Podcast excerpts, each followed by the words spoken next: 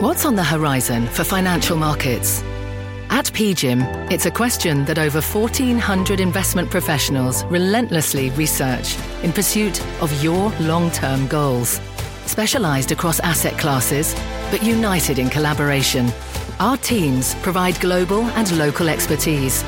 Our investments shape tomorrow, today. Pursue your tomorrow with PGIM, a leading global asset manager.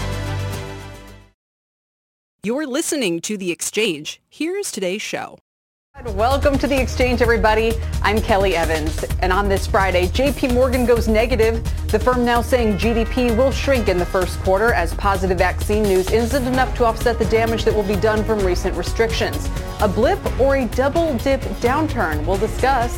Plus, the class of COVID 19. As more school districts send students back home, it won't just hit the economy right now. It could also hamper future earnings for an entire generation. We'll explain. And it's game on for Roblox. The Pac 12 is losing millions, the authentication station, and leaders in a lagging sector. It's all ahead this hour, but first, let's get the state of play in markets. Seema Modi has that for us. Seema? Kelly, three hours left in trade, and here's where we stand. Markets trying to make sense of the advancing pandemic with the promise of a vaccine, plus those comments from Secretary Treasury Stephen Mnuchin this morning to CNBC on why not to extend some of the Fed's lending programs. Stocks are lower with the exception of the Nasdaq. We're currently down 140 points, so we are off the lows of the session. S&P 500 lower by 8 and the Nasdaq again up by 17. Now from a sector perspective, technology higher today, but on the week basically flat. In fact, energy, the big outperformer, up around 4.9%, nearly 5%. It's straight, its third straight positive week uh, for the energy sector.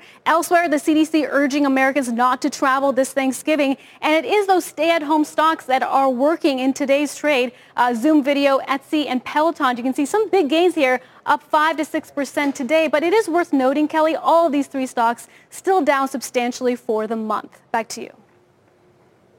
Yep, it's a pandemic on kind of trade today. Seema, thank you very much, Seema Modi.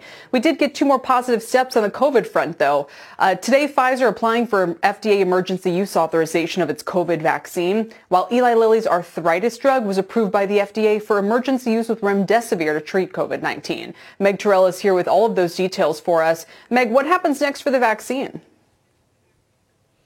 So Kelly, it's going to start making its way through the regulatory process. And in many ways, it's similar to the process we see for a lot of drugs and vaccines. The difference here is that everything is being done at, at warp speed and, and oftentimes on top of one another. So what happens is uh, Pfizer is going to file today, along with BioNTech, uh, for the FDA's emergency use authorization. Then the FDA will hold an outside meeting of advisors. This is a group called VRBPAC, uh, which will then parse through all of the data uh, and make a recommendation to the FDA after that, the FDA will make its decision. Uh, probably simultaneously, a CDC advisory group called ACIP will be weighing in on uh, how to prioritize this vaccine because there will be limited supply at the beginning. We talked with Operation Warp Speed Chief Advisor Dr. Moncef Slaoui about what comes after the FDA green light. Here's what he said.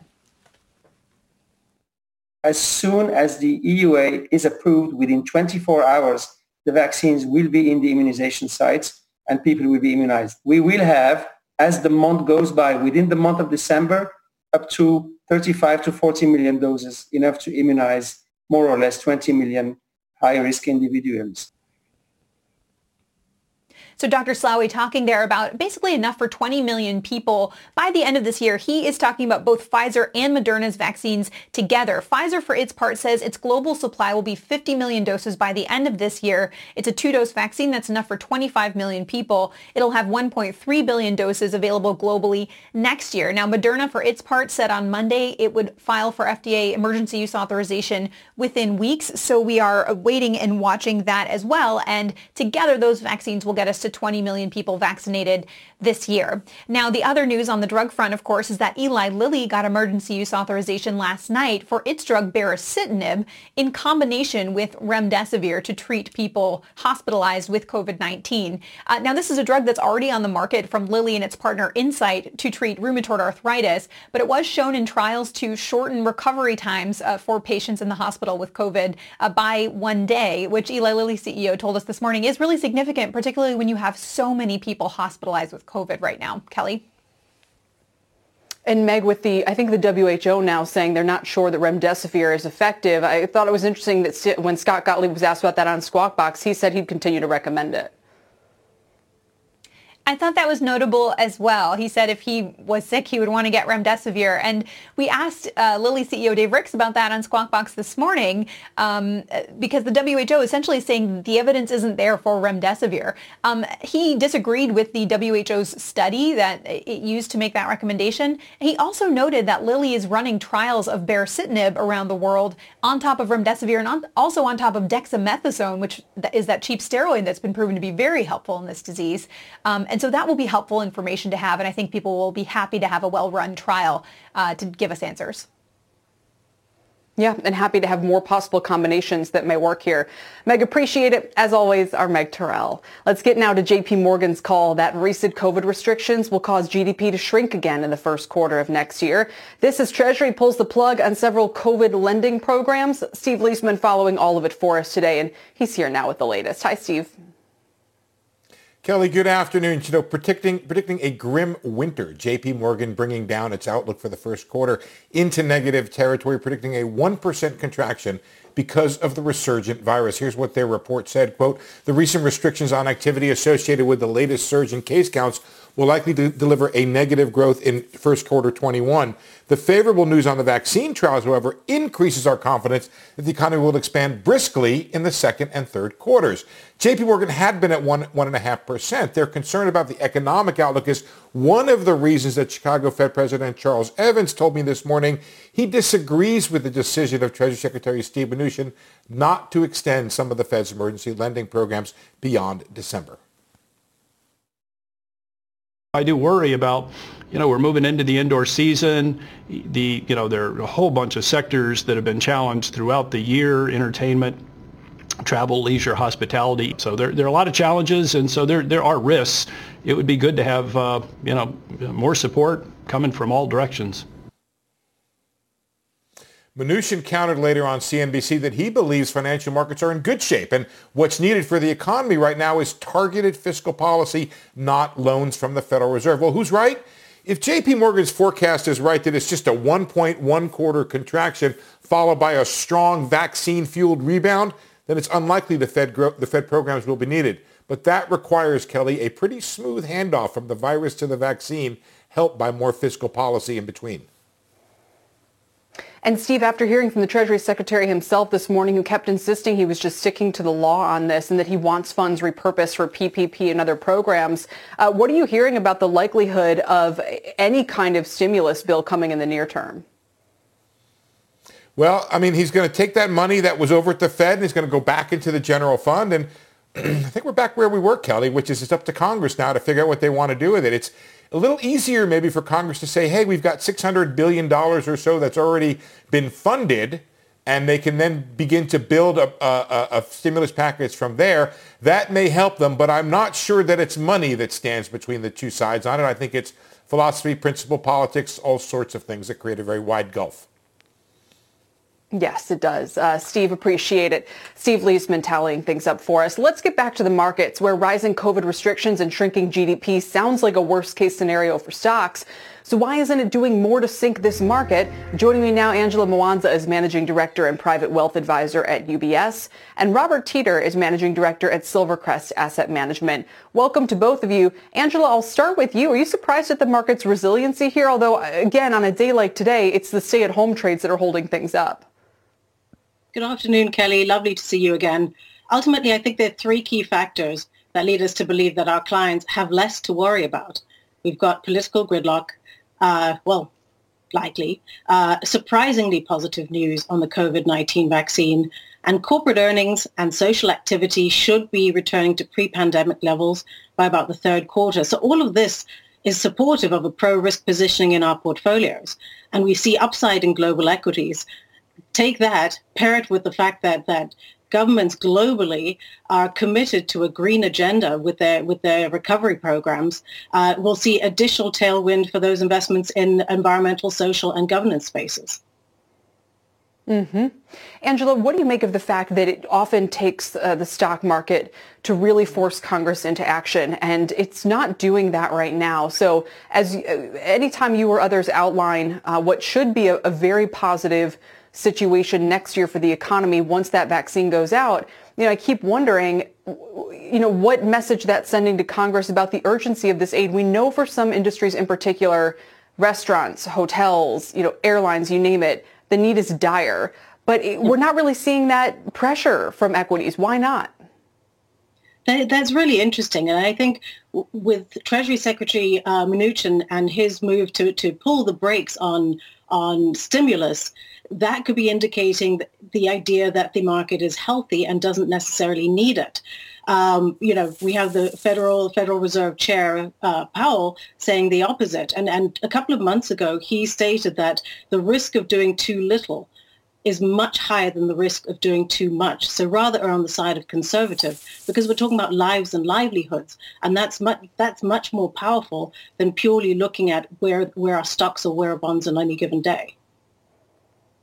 Yeah, although Robert, every time I hear the Fed say that, I think, well, then make the Main Street lending program easier to use, and you have a powerful weapon there. I mean, it kind of they're kind of caught in this back and forth, uh, this spat, really, um, while people try to figure out the best way to get targeted aid into the economy. So, Robert, yesterday we saw uh, the prospect of some uh, restarted stimulus talks lifting the market, but today that's all being unwound. Where do we go from here?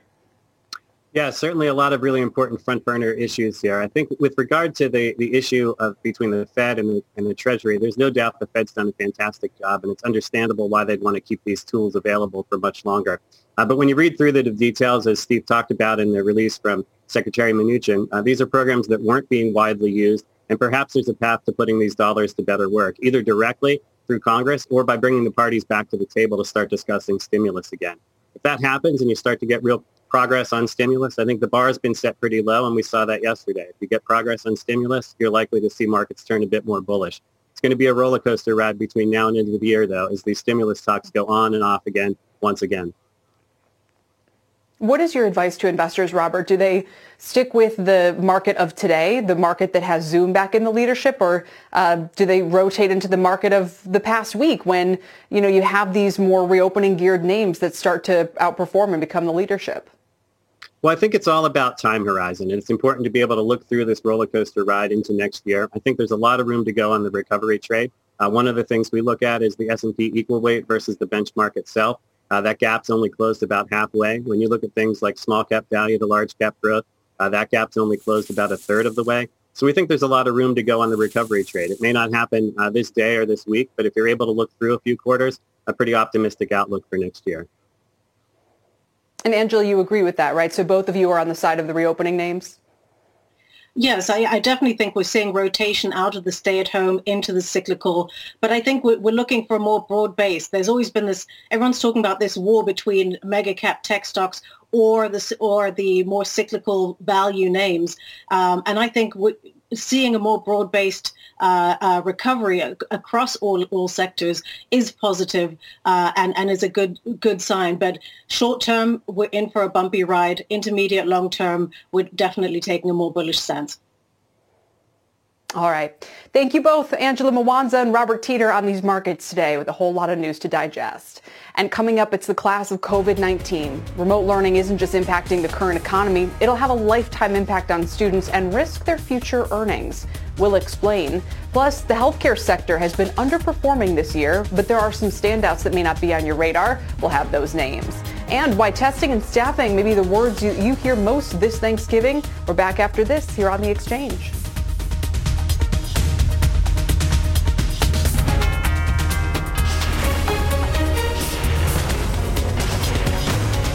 This is The Exchange on CNBC.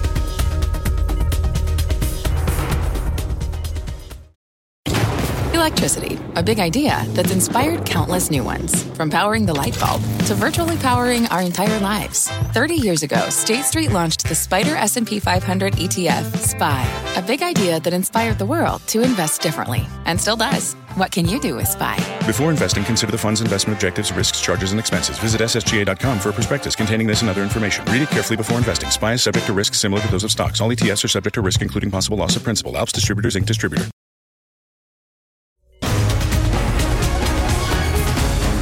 Welcome back to the exchange, everyone. As COVID cases surge and holiday travel looms, demand for tests is soaring, and it's putting enormous strain on those administering the tests. Bertha Coombs joins us now with more on that. Bertha?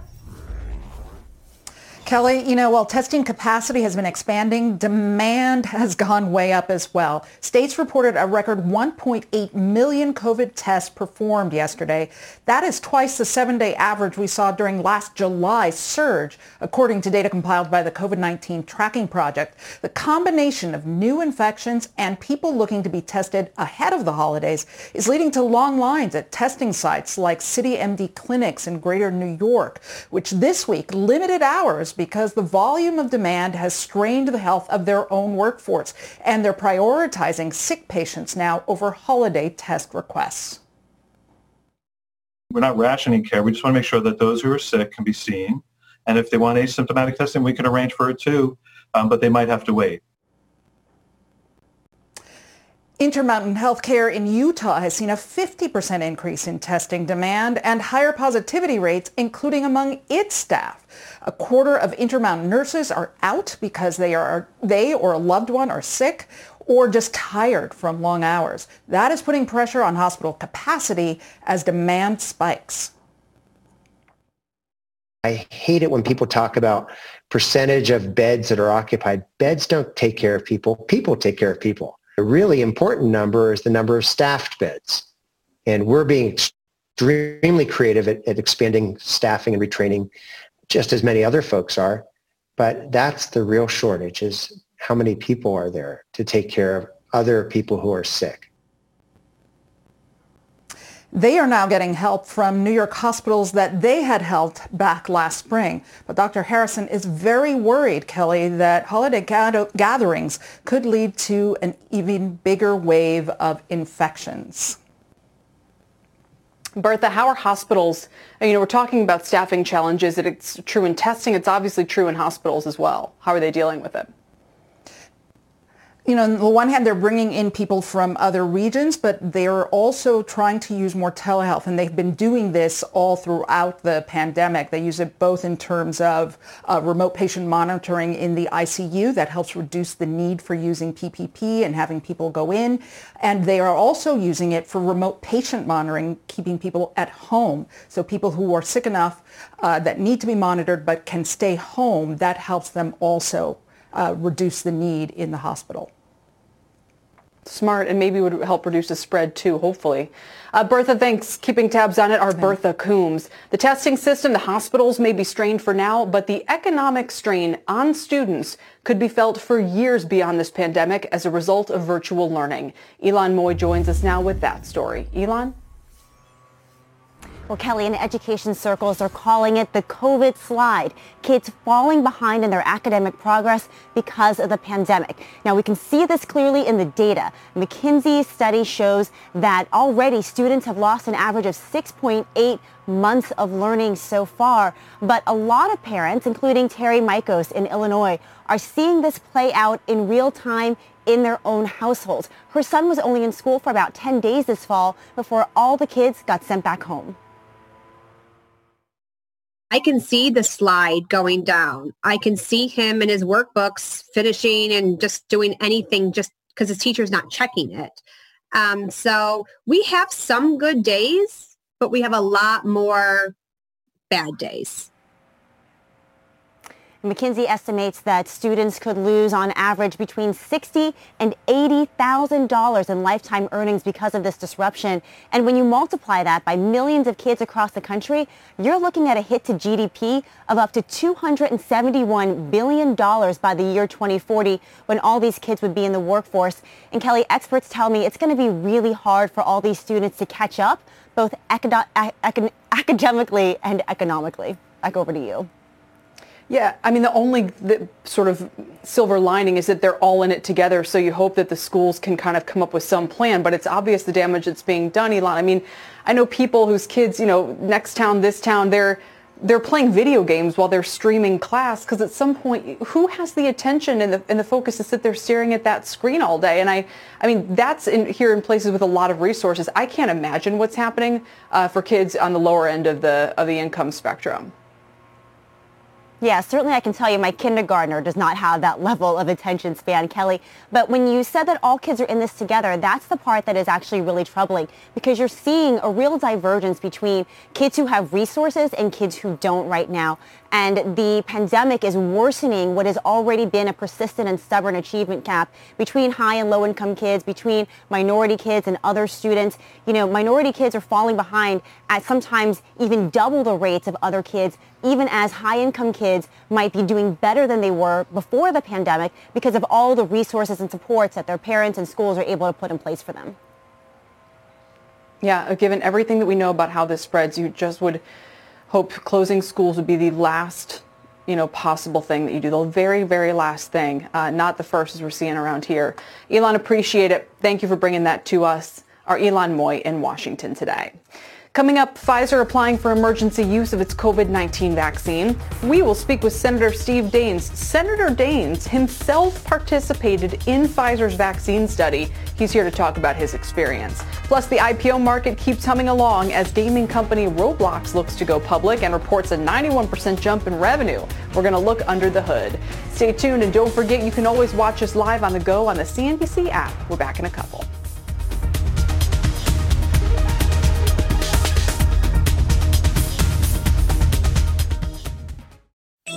CNBC has quick and easy to understand business news updates at the open, midday, and close every weekday.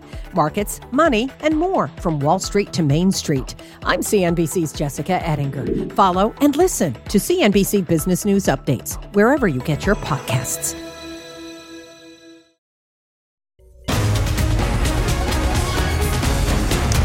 Welcome back. Shares of Pfizer and BioNTech rising today on their application for emergency use authorization for their COVID-19 vaccine. BioNTech is up about 9%. Now, the results show that the vaccine is safe and 95% effective. And joining me now is Republican Senator Steve Daines of Montana. Senator Daines participated in Pfizer's vaccine trial and has now tested positive for COVID antibodies. Senator, it's great to have you. Is it true that your mom gave you this idea? She did. In fact, uh, my mom's 78, my dad's 81. They live right here in my hometown of Bozeman, Montana. And mom heard from her doctor that Pfizer was going to be using Bozeman as one of their uh, trial sites. There were several all across the country. And so I went online, I enrolled to see if I could get into the trial. This was back in, uh, in August. And I received my, uh, my first, uh, first vaccine on August 27th. So, Senator, I have to, to tip my hat to you. I mean, I don't know if someone came to me and said, do you want to participate in this vaccine trial knowing how urgent the need was and, you know, how rushed it was. If, if I, and so tell me about, I mean, you have a background in, in biotech, right? You were an, an executive in the industry. Uh, did that increase your comfort level? And uh, you and your wife both did it, right? We did. Well, I, I, have a science background. I'm a chemical engineer by degree. I worked for Procter and Gamble uh, for 13 years after I graduated from college. In fact, I used to be involved in, uh, in launches of FDA regulated products. And the, the science is very compelling. The science is very clear. And this was a phase three clinical trial with Pfizer, which means they've been through phase one and phase two. There's been a lot of testing done. This phase three trial that I participated in had 43,000 participants. And I received the first vaccine August 27th. And then about three weeks later, they administered a booster shot. And then I had the uh, antibody test in October. And I'm very thankful I had very strong uh, COVID-19 antibodies, which means I've got the protection. And as the results have come out, it's shown that this particular vaccine is 95% effective. This is, this is great news for the American people. Uh, this is how we bring an end to this pandemic. And the reason my wife and I participate in it is, is we want to help build confidence and trust uh, in these vaccines. Because if you look at the history of pandemics, it is vaccines that bring an end to these pandemics. I think about polio. Uh, yeah. It was in 1953 when Dr. Jonas Salk announced on radio then that he had a vaccine. The American people cheered, it lifted the spirits. And uh, I see that Pfizer today has submitted their EUA, their emergency use authorization uh, request to the FDA. This could be a tremendous Christmas present for the American people. One more question about your experience. Um, did it hurt? And uh, did you experience any side effects? Did the, the shot itself uh, cause any uh, unusual pain? Yeah, no, it didn't. Uh, I typically get the flu shot every year.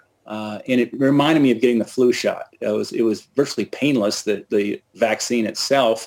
I had a little bit of a sore arm for a couple days, and then I had slight chills about a day after. The last a few hours. They resolved. I felt completely fine uh, the next day, uh, and that was probably an indicator that I actually had the vaccine because about half of the participants in the trial received a placebo. About half the actual vaccine. It was a blind trial, so they wouldn't tell you if you were getting the actual right. vaccine or not.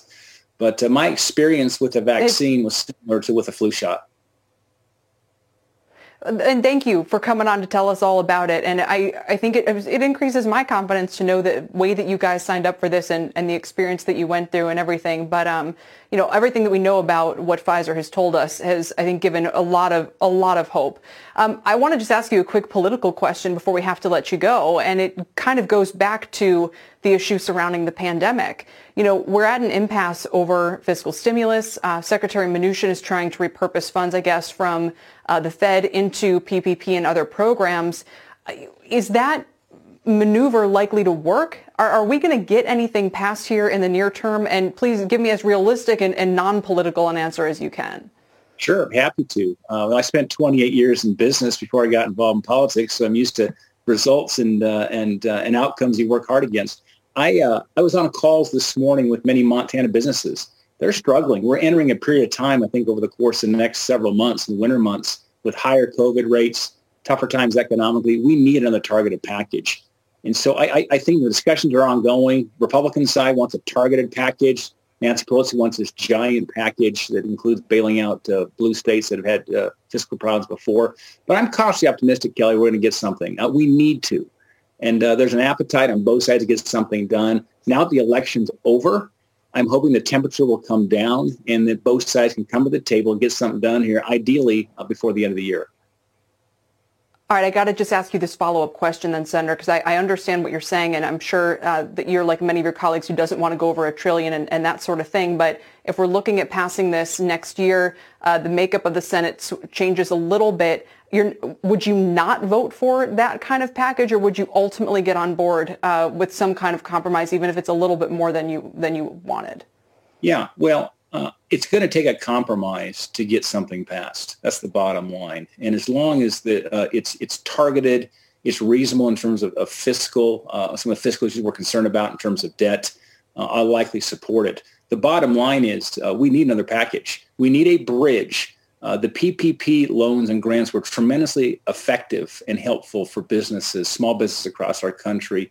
And uh, you know, before we get the vaccine out, administered, and, and widespreadly adopted, we're going to need another bridge, and uh, I'll likely support something when we get something that's reasonable. All right, Senator Daines, thanks for joining us today, and thanks Glad for your participation on behalf of the whole country. Senator you Steve bet. Daines of Montana. Coming up, Walt Disney may be looking to bypass theaters for its next big releases. We've got those details. And there's one sector of the market where stocks have rallied more than 50% this week. Some names more than 80%. We're back in a couple.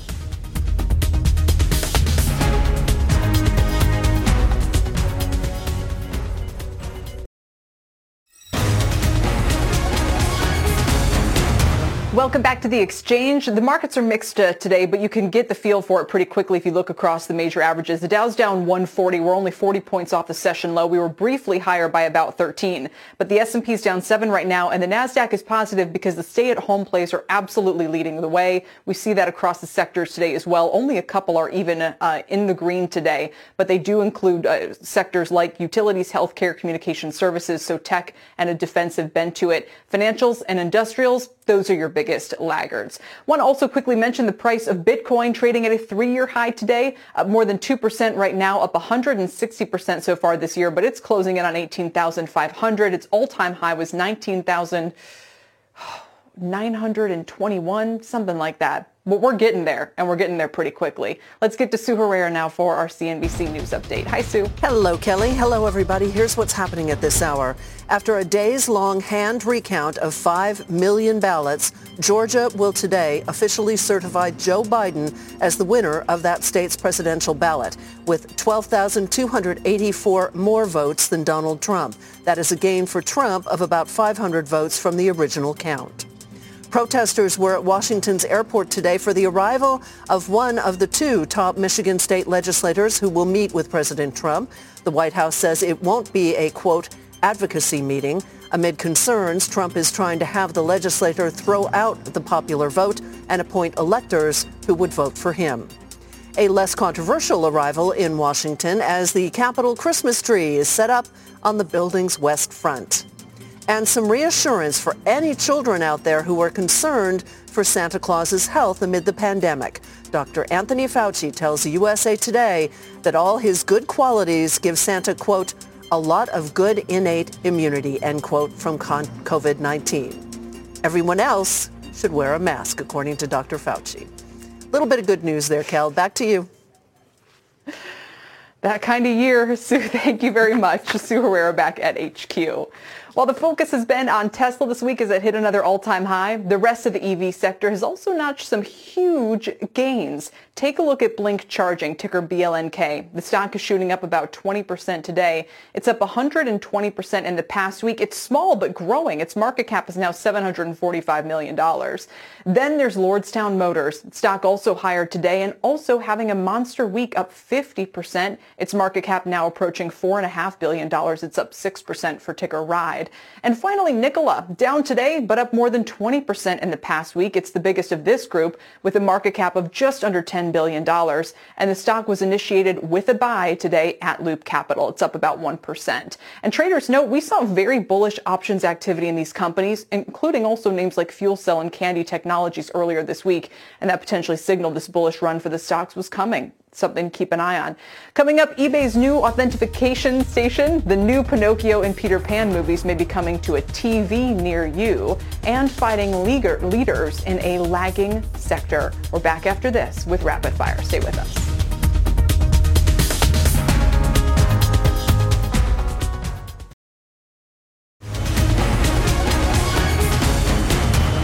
Welcome back. Let's catch you up on a few stories that should be on your radar today. It is time for Rapid Fire, and joining me today are Mike Santoli, Leslie Picker, and Eric Chemi. Welcome, everybody. And first up, it's another day and another tech company filing to go public. This time it's gaming platform Roblox filed its S1 late yesterday, the latest in a growing list of companies trying to IPO before year end. It's been a hit with kids amid the pandemic, leading to a record year. U.S. daily active users nearly doubled to more than 36 million in the third quarter. It refers to hours engaged, which more than doubled to 8.7 billion. Leslie, I spent the whole break trying to Google and figure out what Roblox is. I, I do tell.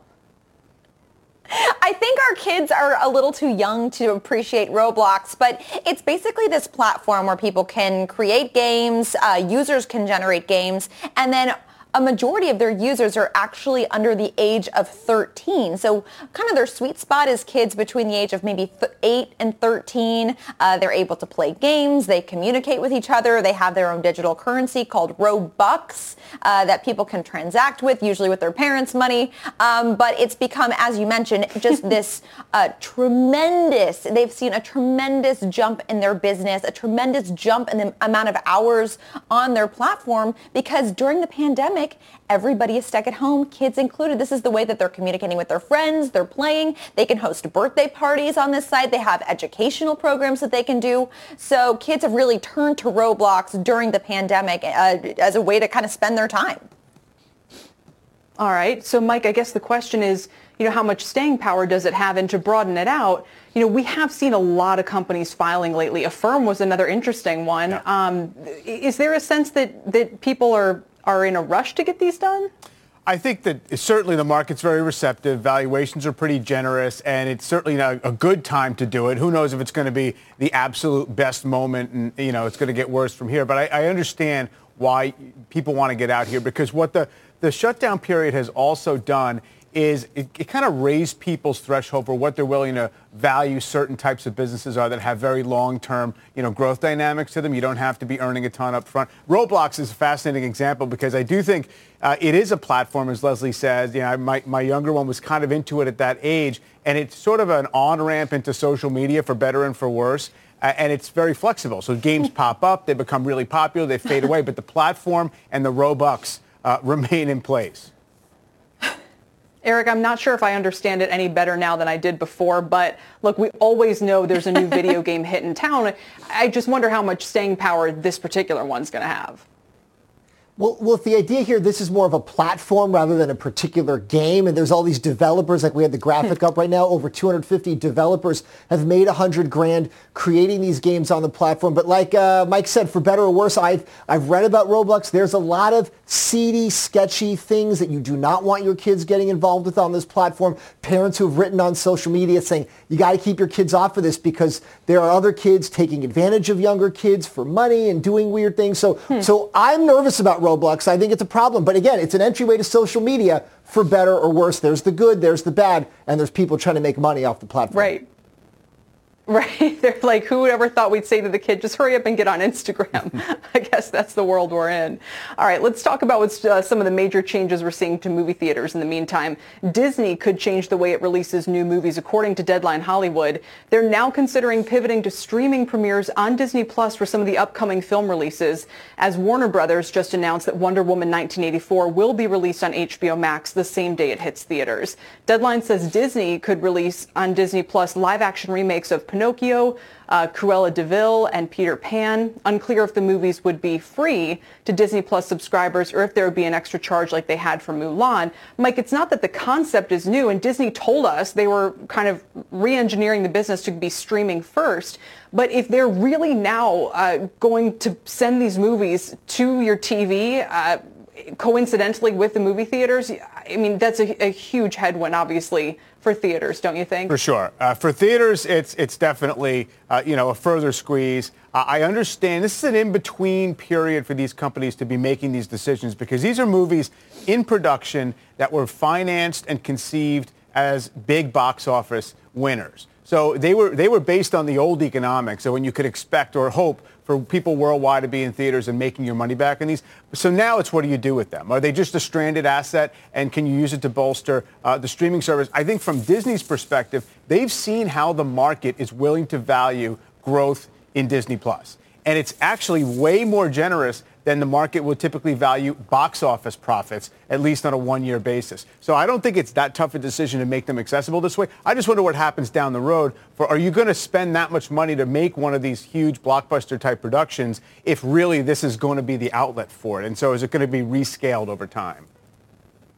No, it's a great it's a great point because obviously that would re- reverberate throughout the entire Hollywood ecosystem. Leslie, what would you add to that? Well, I would just say I wonder what this means for the types of movies that would be produced. Because if you think about it, you know, the holidays are coming up. When I'm together with my family, which won't be the case this year, but in a normal year, you know, we might sit around and say, hmm, we should go see a movie this afternoon. We check out and see what movies are playing, maybe watch some trailers, pick out a movie that way. Uh, in this new world where things are going straight to streaming, it's really, really hard to kind of uh, rise above that and get noticed from people. So you have these kind of live action remakes that are big blockbusters that can do well in this format. But what about that movie that you may not have seen otherwise, but you kind of decided, ah, I want to go see a movie tonight, and so you found it that way? I just have to wonder what it means for kind of discoverability of content, what it means for the types of movies that will be produced in the future, uh, and then of course, as Mike mentioned, what it means for the movie theaters and just that experience as a whole. Yeah, well, speaking of changes in content, let's talk a little bit about one area, and this would be true for Disney, what's, what's happening with ESPN, but kind of a way of giving us a sense of what's happening with live sports. Apparently, the Pac-12 is getting hit really hard in the wallet by the pandemic. According to Sportico, the conference is losing $5 million in TV revenue for each football game they cancel this year. It's already been forced to cancel five games in just three weeks. Remember, they got a very late start. Uh, that includes this weekend's matchup between Arizona State and Colorado. A big financial hit, Eric, and I'm curious, you know, how it affects uh, each school in the Pac-12. you know, it's going to be years, right, that we're dealing with the fallout from lost revenue. And I can't imagine if the Pac-12 is at 5 million, what the SEC is. Right. So this is a real problem. It's going to have a lot of trickle effects. So you look at the Pac-12, if it's 5 million a game because football, college football is basically almost all the revenue that a major conference makes across its entire athletic department. So 5 million, let's say you split it wow. equally on average for all 12 teams, $400,000 per team for any game in the conference that gets canceled. So what does that mean? We got to cut sports. You look at Stanford, they're getting rid of a lot of sports. A lot of athletes are saying, hey, don't get rid of all of these lower tier, lower financial sports. Like we still want them. They're good for us. The Pac-12 is finally saying, hey, you know what? If we don't have a game for you, maybe you can go schedule a game with a non-conference opponent a couple days in advance, but you have to put it on ESPN or Fox Sports because guess what? They're the ones writing the checks. So hmm. the conference is very desperate. They did a game last Sunday, 9 a.m. local time between UCLA and Berkeley. Berkeley just came out of quarantine right off the plane, right to the game because their opponents each canceled. They said, all right, we'll take the other two teams. You guys play on Sunday. They're very desperate right now. Oh, my God gosh, at 9 a.m. local time. Mike, I mean, and I guess to hear those numbers in context, every time we hear that one of these colleges is losing $400,000, you think that's another scholarship. Yeah. Uh, that's another potentially entire sport that's not going to exist next year. Absolutely. Uh, I mean, it's sort of, you know, desperation layered on top of desperation because, of course, the networks need the content too. The schools, I, think, I do think you have a legitimate question as to whether it just lowers their threshold for being willing to take the health risk of staging a game uh, just because you have to check off that box and say, hey, we, we filled the slot. Give us, give me the, the, the five million bucks to the conference. So uh, it's, it's a little bit messy. I don't know if it's going to cause these schools down the road to reevaluate how important things like TV sports and football are to their overall budgets. But, you know, that's, that hasn't happened yet. Maybe it's not ever going to happen but they I know we have to move on Eric, but they don't really have any other option. Like you said, if this if this is their budget, this they, they don't have any other option, do they? This is their budget for now. This is what's been baked in for the last several years on the current TV contract. What Mike is saying might be a decade away. A lot of this stuff has been baked in for years. Yeah, yeah. And uh, maybe by that time, I don't know, someone else pays up, but it's still the same problem. Hopefully it's just such a a once in a generational thing. All right, before we go, eBay has officially opened its first drive-through to authenticate items. The company's authentication station in East Hollywood allows customers to drive up in cars with items they want to sell while eBay has experts on hand to evaluate and ver- verify their authenticity. Once items are verified, customers get a cash offer that they can accept or deny all while staying safe in the car. eBay recently launched this authenticity guarantee, which is a push to make sure that more expensive goods like luxury watches and sneakers are authentic amid the e-commerce boom. Mike, it was seen as kind of a, a play at the likes of StockX and some of these platforms that have become really successful. Is it going to work for eBay? Is one authentication station going to fix that for them? Or how many of these are they going to need? And, and what kind of economics is that? Well, I wonder if it is, you know, at least largely marketing and the attention on the idea that it is a good platform where you might want to sell either rare or collectible or valuable items uh, or something like that. I do think that want, they want to reinforce the idea that eBay is the place to, to transact in those things. And maybe that's most of what this is. Although I can't help but think of the eBay store in the 40-year-old virgin, which at the time was kind of a novelty, uh, and you know, where you just kind of went and just figured out what, what somebody threw on the shelves. This is a little more sophisticated, maybe. Eric, we've had some experience with like the RealReal and, you know, it, there is a problem where you sometimes send your stuff into to some of these newer um, sites that have cropped up and then they kind of give you the price and it you, you don't really have an option. So great, you end up getting, you know, 50 bucks for, for one shirt or whatever. And, and frankly, that's pretty good. Right. I mean, to me, this this reminds me of Antiques Roadshow, right? You show up, some guy appraises it, says this is legitimate, or you got ripped off. This is what it's worth. So this is the modern day version of Antiques Roadshow. We got to get cameras down there, go to the eBay authentication station. Let's see what kind of junk people got. Maybe we can make some deals. Feels like CNBC Friday nights right there. Not a bad idea. Leslie, I'll give you the final word on all this.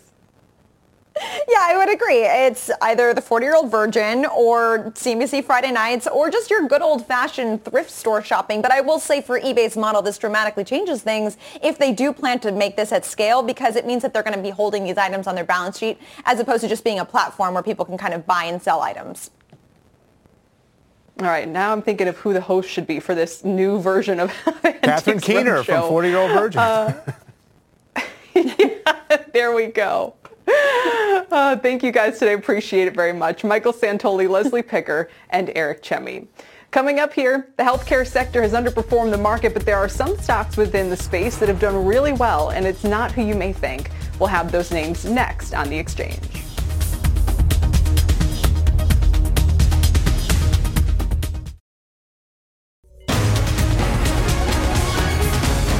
Welcome back to the exchange. Vaccine news may have given certain healthcare stocks a boost in 2020, but the sector as a whole has underperformed. Seema Modi is here with a look at who has stood out so far. Seema? That's right, Kelly. The healthcare sector overall has lagged the broader S&P by around 3%. Every subgroup in the sector is holding on to gains for the year, but some have far outperformed others. We looked at the performance from an equal weighted perspective and found out that the top performers within the healthcare sector have been medical diagnostics, research and testing firms. That includes companies like Thermo Fisher Scientific, Dexcom, and Quest Diagnostics.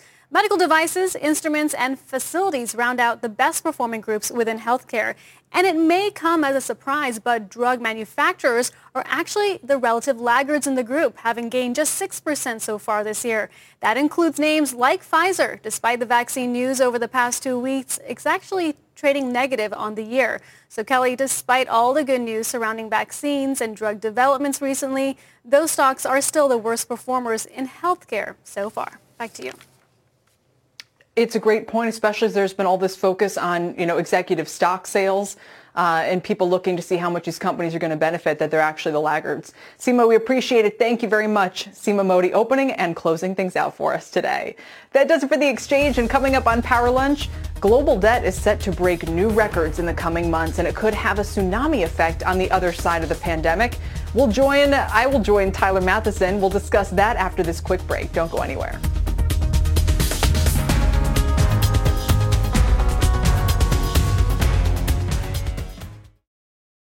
You've been listening to The Exchange. Make sure you're subscribed to get each episode every day, same time, same place.